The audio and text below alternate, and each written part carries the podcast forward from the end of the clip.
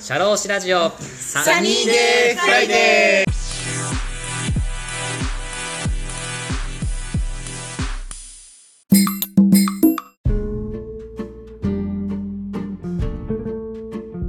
社労士ラジオサニーデーフライデー、田村陽太です。この番組は社会保険労務士として活動する田村が、普段の侍業という固いイメージから外れ、様々な分野で活躍する方や、その道の専門家、スペシャリストと語るトーク番組です。本日も素敵なゲストをお呼びしております。マレー小屋さんオーナーの飯島葉月さんです。よろしくお願いします。よろしくお願いします。サニーデイフライデーに来てもらいました。ありがとうございます。こちらこそありがとうございます。飯島さんはですね、私の母校である東京外国語大学の同じ出身ということで、しかも僕はマレー語専攻なんですけども、後輩で勉強されてた方です。はい。ありがとうございます。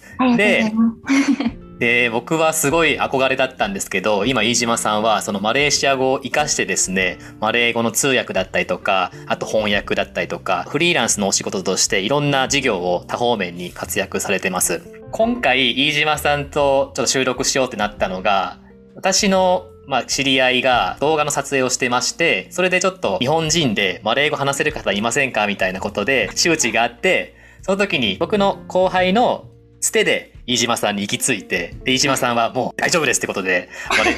お仕事やっていただくっていうことで、で連絡させていただいたところ、で飯島さんにちょっと僕もポッドキャストをやってますので、ぜひ収録に出ていただけませんかといったところ、出演を快諾いただきまして、今日に至ったっていう感じですよね。もちろん、はい、そうです。はい、ありがとうございます。で、以前から結構 Facebook とかでも、飯島さんが大学卒業後にいろいろ東南アジアに行かれたりとか、実際にこのマレーシア語を使ってお仕事されてるってことは聞いてはいたんですけど、なかなか直接の接点ってなかったですよね。お久しぶりですね。はい、そうだよね。なかったんで、ぜひ今回はその飯島さんが大学卒業してどんなきっかけで今のお仕事に行き着いたかとか、あと実際大学生活を行っていてこんなことを培って、それが今の仕事にこんなことに生かされてるみたいな、そういうキャリアの変遷みたいなところもお聞かせいただけたらなと思って、今日はお呼びさせてもらいました。ありがとうございます。お願いします。お願いします。今回僕飯島さんにポッドキャスト出てくださいってお願いしたと思うんですけど、出てもらったきっかけってどんなところにありますか？いや、もう陽太大先輩のお願い断る人いないじゃないですか。いやいやいやいや、マレカの後輩でいやいやいやいやいないですよ。もう快諾です。あ、本当ですか。いや、でも普段ね、YouTube とかも多分撮影されてて、多分話すことは多分慣れてると思うんで、この MC 至ってないなってことだったら尻を叩いていただければ助かります。ないです、ないです。お願いします。はい、ありがとうございます。簡単にですけれども、飯島さんの自己紹介文をちょっと持ってきましたので、ご紹介させてもらってもいいですか？ありがとうございます。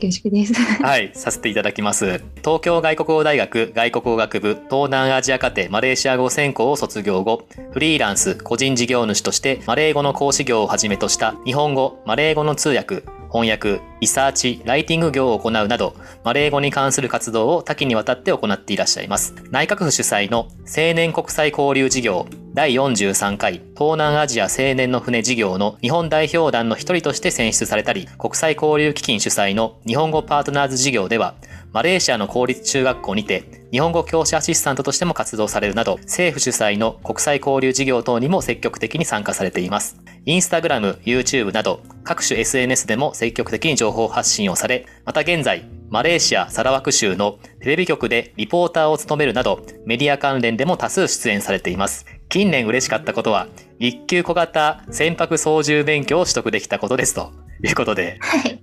ありがとうございます。合ってますか、これは。はい、紹介していただいてありがたいです。すいません、この一番最後にあった一般小型船舶操縦免許というのは、これは何なんでしょうか？1級。あ、1級、すいません。1級小型船舶操縦免許。これは何なんでしょうか？これはですね、はい、小型の免許、船の免許をゲットしたんですけど、私、車の免許を持ってなくて、はいはい、なんか1個ぐらい免許欲しいなと思って、2年前に日本国民に配られた10万円の給付金、はい、コロナのだったと思うんですけど、あの時にちょうど10万円一気に使うなら何使おうと思って、これに使いました。なるほど。10日ぐらいで、はい、取れるので、おすすめです。10万円ある方は。すげえな、こんな取れるんだね。どうですか、この免許を使って将来的にこんなやりたいとかありますか？そうですね。なんか私サラワク州っていうところに住んでたんですけど、マレーシア行った時にここにコーヒーミルク色の、濁った川があって、はいはい、なんか橋があんまり通ってなくて対岸に行くのに船使うんですね。なんで、その船30秒ぐらいなんですけど乗ってる時間、はいはい、自分で行けたら楽しいかなって思ってます通勤なしみたいな感じで通勤なしすげえな。なかなかねそういう勉強を取る方って、ね、僕あんま聞いたことなかったんでぜひそれを生かして頑張ってください、はい、やりたいです頑張りますありがとうございます。じゃあ早速1個目の質問からいろいろと進めていきたいんですけども、まず飯島さんとの共通の話題というのは東京外国語大学を卒業してマレーシア語専攻を卒業されたということなんですけれども、まず多分これめちゃくちゃ聞かれる質問だと思うんですけどマレーシアあるある、はい、マレーシア語にした理由って何なんでしょうか。教えてください。端的に言うと阿弥陀くじですね阿弥陀くじお東京外大って26、27、28ちょっとそれぐらい30個ぐらい、はい、あるじゃないですか専攻語。ありますね。何でもよかったんですよ私。ちっちゃい時から外国語に興味があったんで何語でもよくて。ほうほう。身近なとこで言うと英語とかって帰国子女の子が結構溢れてたりして、うん、上には上がいるっていうのがもう高校ぐらいの時点で分かっちゃってたので、はあはあ、英語以外の言語26とかをこう線引いてチャチャチャチャチャンってなってマレー語だったんでマレーシア語だったんでそうしましたなかなか阿弥陀くじで当たったっつってあこのまま行こうってなかなかすごいなと思うんだけど どうでした最初マレーシア語当たった時の阿弥陀くじで当たった時どう思いました。まず知らなかったんですよね、でも一応世界史とかは好きだったんでマレーシアはなんとなく知ってたんですけど分かんなくて、調べたらなんかあったかそうっていうのと寒いとこ苦手なんであったかそうやったっていうのとあとなんかあったかい国だからパッションフルーツとかマンゴーとかそういうあったかいとこの果物がたくさん安く美味しく食べれるってあって大好きなんでいいじゃんって思ってすごい前向きでしたなるほど確かにそうだよね。前スタンド FM 聞いたんだけど、うん、沖縄にルーツあるんだよねあ、そうです。ありがとうございます。母方が沖縄なので、ちょっと近いかなと思って親とかもあんたいいじゃんいいじゃんとか言ってましたあじゃあ家族もこう背中を押してくれてみたいな。そうですね。そっかそっか。実際どうですかこう勉強してみてマレー語を勉強されてどうでしたか。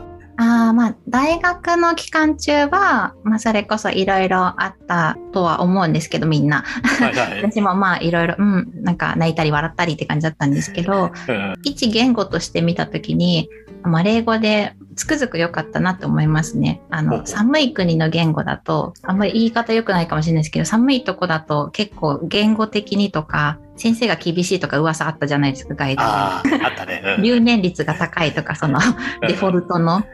留学行く留年率じゃなくてシンプル留年しちゃう率が高いとかあったので私外大もし落ちてたらジョージのロシア語に行く予定だったんですよ。あ、そうだったんだ。そうなんですよ。それも阿弥陀くじというか何でもいいやと思ってだから全然違う言語ででもしジョージのロシア語だったら寒いの苦手だから寒いし先生とか厳しそうだしもう卒業できてないんじゃないかなって思って本当にマレーシア語でよかったなって思ってよかったね。あったかい地域だったしねそこら辺もあって、ナンクルナイサーじゃないですか先生たちとかもそうだね。よかったです。卒業一応できたんでよかったです。おめでとうございます。はい、ありがとうございます。なんか話聞いてて思ったんですけどなんかあれだよね小学校のなんか通訳ボランティアとかも知ったよねマレー語の。府中の小学校の懐かしい。はいしてました。なんか被ってたよ俺もやってて小学校のなんかその時になんか飯島さんと接点あったなって思って。そうですね確かに、お久しぶりですだからなんかこうマレー語を使ってね今実際お仕事されてますけどそのきっかけが今阿弥陀くじっていうのを聞いてすごいびっくりしました我が家の家訓なんです。迷ったら阿弥陀くじって。あ、そうなんだ、はい、ありがとうございます。ちょっと次の質問なんですけど多分これリスナーさんもこれから外大入りたい方とかもうすでにもう外大入ってるけど今大学生活過ごしてる方っていっぱいいると思うんですけど飯島さんがどんな感じで外大での生活を送ってたかとか教えていただけたら嬉しいんですけど。そうですねなんかやっぱ1年生の時はやる気があったんで多分1年生の終わりとかですかねそのさっき言った小学校でのボランティアとかって。そうだね。うん。そうだと思う。先輩が3年生とかぐらいの時だと思うんですけど、1年生の時は割と普通に学生生活して、でもその後は結構バイトに明け暮れてたので、2、3、4年あんま学校行ってなかったですね。あ、そうなんだ。外大の生活ってなるとちょっとうんっていうとこはあるんですけど、4年生の時に目覚めて、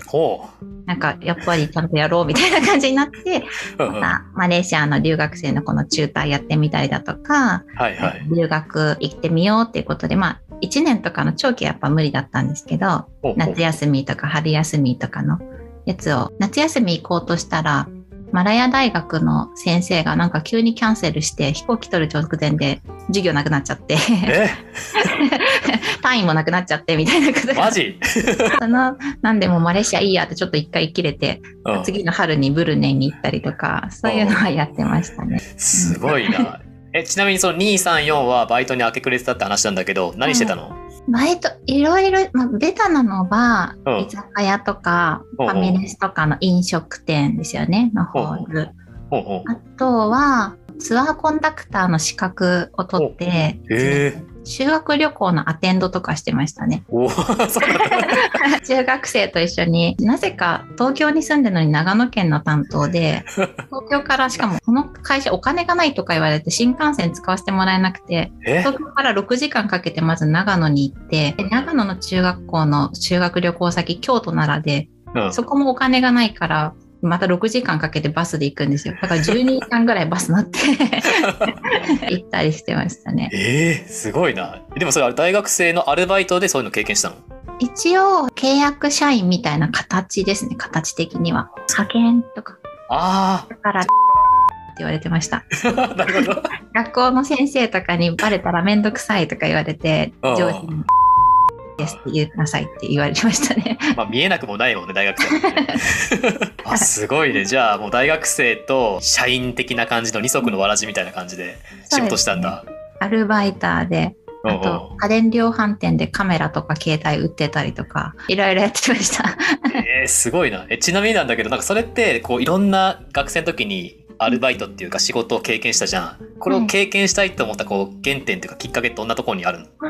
あります。今でこそ違うと思うんですけど、大学生の時はその就職したらもう一生1個の仕事しかできないって思ってたんですよ。1個の仕事とか1個の会社で続けるのが美学というかで、それが嫌だったんで、いろんな経験を今しかできない、もうタイムリミットが迫ってるみたいな感じで、大学の間とにかくバイトをやったって感じですね。種類を確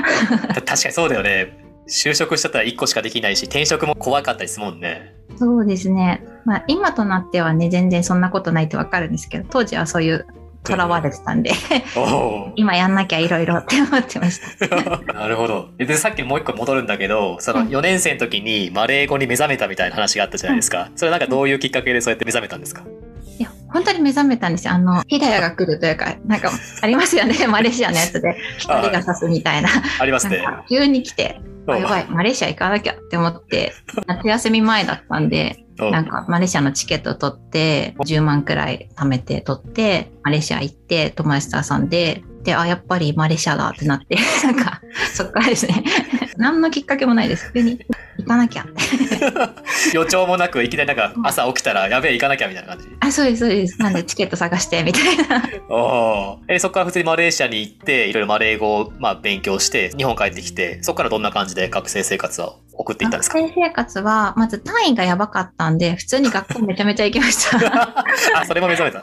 ゆうたさんもお世話になってる某マレ科の先生いらっしゃると思うんですけど、4年生2回やってるんですけど、その時とかも飯島さんは春に授業をいっぱい取りましょう、冬は寒くて来れないですよねって言われて年間で50なんで普通の人25、25とか取ると思うんですけど、35、15みたいな取り方してました。あ、なるほど。ちゃんと飯島さんの特性に合わせてすごいありがたかったですね。でも今飯島さんの先生の真似の仕方がめっちゃ似てたもう誰とは言わないけどすごい分かったもう先生で分かっためっちゃあ、そっか。でそっからめちゃめちゃ頑張って、それ卒業までどんな感じで、ゼミとかも行ってたんだよね？ゼミも、私のゼミって伝統的なゼミじゃなくて、私がいた時だけ開講してたんですよ。その先生がすぐいなくなっちゃって。あ、そうなんだ。でなんなら私秋卒業なんですけど、ほうほう、先生の方が早く外大からいなくなっちゃったんで卒論だけはみんなと一緒に3月に出したんですよ。でなんか卒論の期限が1年間あるとかそういうのがあるんですよ実は。あ、そうなんだ。そうなんですよ。卒論もなんかみんなと一緒に頑張って出して、で9月あとの半年はまだ取れてない授業頑張って取って卒業って感じで。あ、なるほど。あ、3月に出してその3月から9月の間めちゃめちゃ単位取ってみたいな。はい、そうですそうです。本当に単位取ることに命かけてました。この1年半ぐらい。でもすごい間に合ってよかったねそれね。ギリギリというか。大変でしたね。お金も稼がなきゃいけないし、その留年しちゃったんで。ああ、そっかそっか。ありがとうございます。これ多分これから外大に入りたい方が一番知りたいと思うんですけど、外大に入るための入学方法、入学のための勉強方法ですね。ちょっと教えてもらいたいんですけど、なんかこれは意識したとか、これがコツだとかあれば教えてもらいたいんですけど。まあでもやるしかないですよね。意外となんか体育会系な感じの。結構体育会系なんでやるしかないですけど、今ってでもセンター試験って言わないですよね。共通テストかな。共通テストとかもやっぱ侮れないんで、全教科やった方がいいと思うんですけど、やっぱ外大って英語と世界史じゃないですか、大事なの。そうだね。普段から英語に触れるとか世界史を触れるとかはやってましたね。なんだかんだ。あ、そっか。そこはやっぱ重点的に勉強したんだ。はい。っていうか詰められてました。予備校行ってたんですけど、英語も答えられないの宿題やってないとすごい怖い先生だったんで、どうしてもできない人はやっぱ怖い先生の元につくとか、そういうのもありかもしれないです。あ、そう、自分と対局にいる方みたいな感じで追い込んでくれる方みたいな。はい、すごい怖くて、やっぱり恐怖で人って動いたりすることがあるので。英語ガンガンやって、あと世界史は、まあ、そもそも好きだったんで資料集とかは資料集をずっと眺めてたとかそういう感じですかね。ベタです。みんなのができると思います。お実際それ勉強してたのがテストには出た時どうでしたか？よかったと思いました。そうですね、結構運はいい方なんで、頭は良くないんですけど運はいいんで結構出たんですよ、直前にやってたとことか。最後まで諦めずにとりあえず詰め込むっていうのは大事だと思います。リスナーさんにいいメッセージが届いたんじゃないでしょうか。とりあえずまず頑張ると、そこからまた詰め込むとっていうことでね、はい、もうやるしかないんです、語学は。あ、格言ですね。また今後の仕事のことについてお話聞きたいですけど、すごい格言が出ましたね。やるしかないです。ありがとうございます。次の質問なんですけど、これ多分今のお仕事とかでも聞かれるかと思うんですけど、外大生だから良かったことみたいな、その外大生の経験から培ったものっていうのを、精神的なとこと、あと自分の今のお仕事のところで生かされてることっていうのをそれぞれ教えてもらいたいんですけど。そうですね。外大生だから良かったこと。まず最初に、まあ、これ私の事例なんで万人に通用しないと思いますけど、はい、普通に留年、その留学じゃなくて留年してたとしても、はいはい、あ、なんか留学行ったのかなって思ってもらえるから全く影響ないですね。なんで人生つまずいちゃっても外大生であればどっか行ってたと思われるんで得です。おすすめです、外大。確かにそうだよね。外大生ってなんかもうほぼほぼ7割8割ぐらい留学行ってるもんね、みんなね。みんな 5,6 年卒業当たり前じゃないですか。そうだね。なんで何も言われたことないですね、企業に。その入学年とか卒業年なんちゃらとかはいないです。向こうが分かってくれるみたいな。はい、留学してたんだねとかできるんだねって思ってもらえるんで、あとトイックの点数とか英語とかも私そんな良くないんですよ、その外大生基準だと。全然言えるレベルじゃないんですけど、外大生ってだけでできると思われるので体育の点数を言わなくていいとか、そういう外大お得エピソードありますね。通行手形みたいな感じでもう何も言わなくても母みたいな感じ。そうですそうです。であと精神面とかっていう方で言うと、まあ、ベタですけど、まあ、世界にはいろんな人がいるなっていうのと、あと世界って多分外大生目向けがちなんですけど、日本にもいろんな人がいる。それこそ私たちの専攻のマレーシア語専攻って1学年10人くらいしかいなくて、ちっちゃいじゃないですか。一番小さい学科だったと思うんですけど、そうですね。その10人で、しかもマレーシア語っていうコアな同じことやってる10人でもいろんな人がいるなっていう、そういうベタに言うと多様性みたいなのを学びましたね。確かにね、なんかマレー語を勉強したいって来る方は、なんていうの、人間としてもなんかすごい面白い方が多いというか、なんかこうまず軸がすごいしっかりしてる方が多分多いのかもしれないね。そうですね。結構みんないろいろあったと思うんですけど、やっぱりなんか宗教とか違い学ぶじゃないですか。結構マレーシア語専攻だとマレーシアイスラム教国って言われてるので、はい、そうすると今まで馴染みなかったイスラム教の人がもっと身近に感じたりとか、あと宗教って概念が怖いものじゃなくなったというか、なんか日本だと結構危ないとかそういうイメージだと思うんですけど、それとはまた違う概念のものっていう認識ができたのは大きかったかなと思います。確かにそうだよね。マレーシアだったら本当にイスラム教ともあるし、それとあと仏教もあったりとか、うんね、あとは普通にインドだったらヒンドゥー教とかね、すごい多種多様だもんね、うんうん、みんな違ってみんないいああ、確かにね、うん、そういうのを培っていて、例えば日々のこうお仕事とかで、うん、いろんな日本人の方いるじゃないですか、はい、会った時にあ、これは自分はこういう風な自分であろうとか、なんかこう意識してることってありますか？ああ、人は人、私は私って常に思ってますね。おー。なんかやっぱり他人は変えられないし、変えられるのは自分だけってよく言うじゃないですか。言いますね。本当にそうだと思って、この人にこうしてほしいのにとか、ああしてほしいのにとか思っても無理なんですよ。他人なんで。それよりも自分の考え方を変える。じゃあこの人と関わるのをちょっと遠慮しとこうとか、もうちょっと別の面からその人のこと見てみようとか。そういうのは思ってますね。なんか確かにそういう立ち止まるところってすごい大事ですよね。なんかね、こうどうしても思う通りにいかないってなったら相手の気持ち変えてしまおうとかありますけど、それなんかこう一歩立ち止まって自分を俯瞰してみるみたいな、すごい大事だなって今聞いて思いましたね。はい、ありがとうございます。なるほど、ありがとうございます。次なんですけど、もう今勉強されてる外大生とか、今後外大に入りたいっていう方の将来の外大生に飯島さんから何か一言メッセージをお願いしたいんですけど。そうですね、やっぱ外大行くような方々って留学したいとか海外と接点持ちたいって方がすごい多いと思うんですね。で、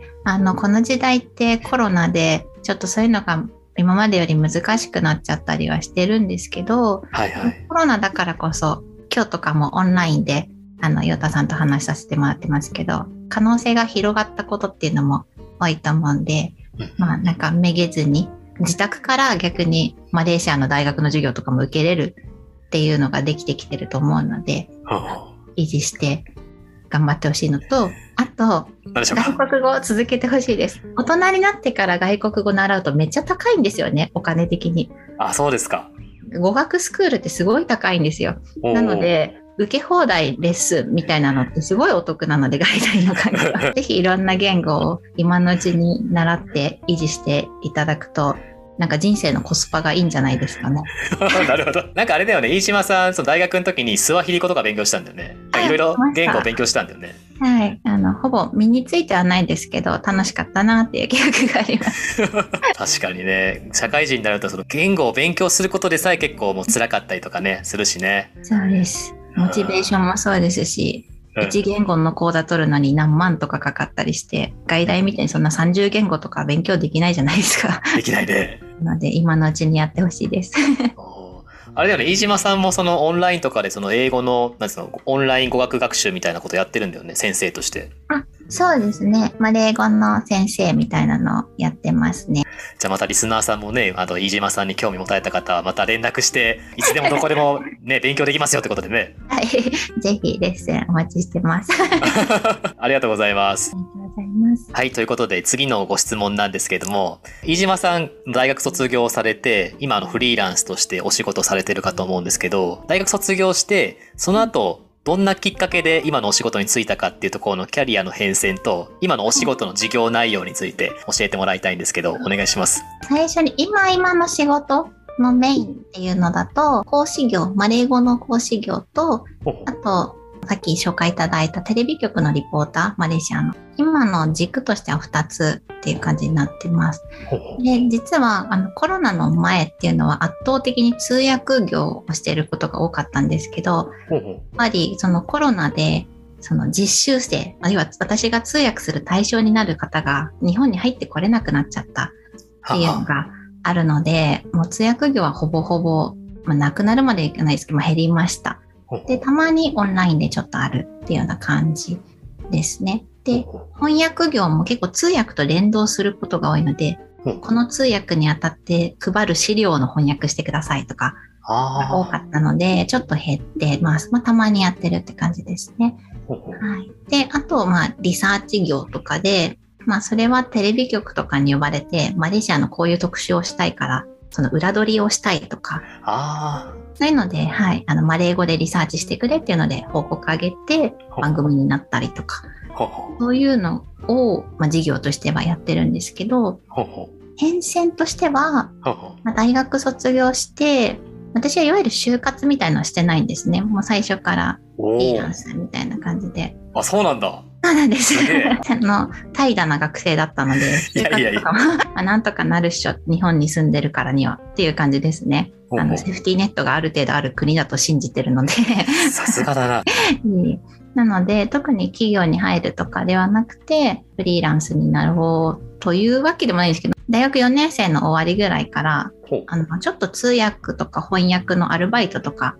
させてもらってたことがあって、ウェイトリフティング協会でバイトしてたんですよ。何があったんですかそれは。ウェイトリフティング一切したことないんですけど。でしょうね。ウェイトリフティング協会でちょっとひょんなことからバイトに誘われて、なんか外大でもともとなんかボランティアの募集があったんですよ、うん、ウェイトリフティングの大会の通訳ボランティア募集みたいなので、まあそれは英語のバイトだったんですけど、バイトとかボランティアですね。なんか行ってみたら、まあその協会に外大のスペイン語科かなんかの別の言語の先輩がいらっしゃって、でなんか外大生バイト雇うわみたいな感じでバイトやっていただいて、そこで最初通訳とか翻訳のいろはじゃないですけど、見よう見まねでやってたっていうとこから始まり、卒業して、まあ、せっかく外大のマレ科卒だからなんかネームバリューでいけるかなっていうので、なんかマレー語って調べていろんな求人応募したんですね。でそしたら某愛知県にある自動車メーカーの通訳ぜひっていうことになっていました。なんで自動車メーカーの通訳を最初の 3,4 年はずっとしてましたね。あ、じゃあ愛知に行ってたの？はい、愛知に行ってました。あ、そうなんだ。でもずっと愛知に4年間住んでるって感じではなくて、実習生がその1シーズンごとに来るって感じなんですね。4ヶ月の実習終わったらまた次のバッジがまた来てって感じなんで、年間にすると8ヶ月ぐらいとかになると思うんですけど、なんか3ヶ月行って3ヶ月行って帰ってみたいな、そういうのをまあ4年ぐらいやってて、そこでまあなんか、まあ、大手の企業での通訳経験っていう箔がついて、ちょっといろいろ幅が広がったっていう変遷ですね。変遷的には。ああ、すごいね。さっきのウェイトリフティング協会とか通訳とかっていうのは、その海外から来たそのウェイトリフティングの方のなんか通訳みたいな、そういうこと？そうなんですよ。なんかたまたまその年にウェイトリフティングのワールドカップが日本であったんですよね。で、なんか外大のボランティア掲示板みたいなところに書いてあった。私結構そういうポスターとか広告見るの好きで、なんで外大生の方もし聞いてらっしゃったらそういうの見るといいと思うんですけど、いろんなお得情報書いてあるんで見てたらあって、やりましたね、英語の通訳。でも実際は、なんか、お遊びみたいな部分を担当させてもらったんで、ガチガチのルールを説明するとか危ないこととか、やっぱ本当にプロの方じゃないと危険だなっていうのが身に染みて分かったんで、そこはお任せして、アテンドなんで、あ、選手の方こっちですとか、そういうおしゃべりとかやってました。すごいな。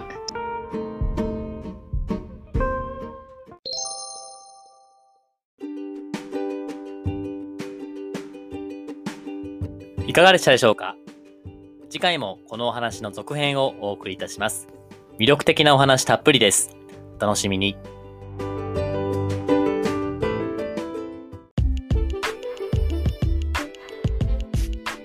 社労士ラジオサニーデーフライデー DJ の田村陽太でした。それでは次回もリスナーの皆様のお耳にかかれることを楽しみにしております。今日も気をつけていってらっしゃい。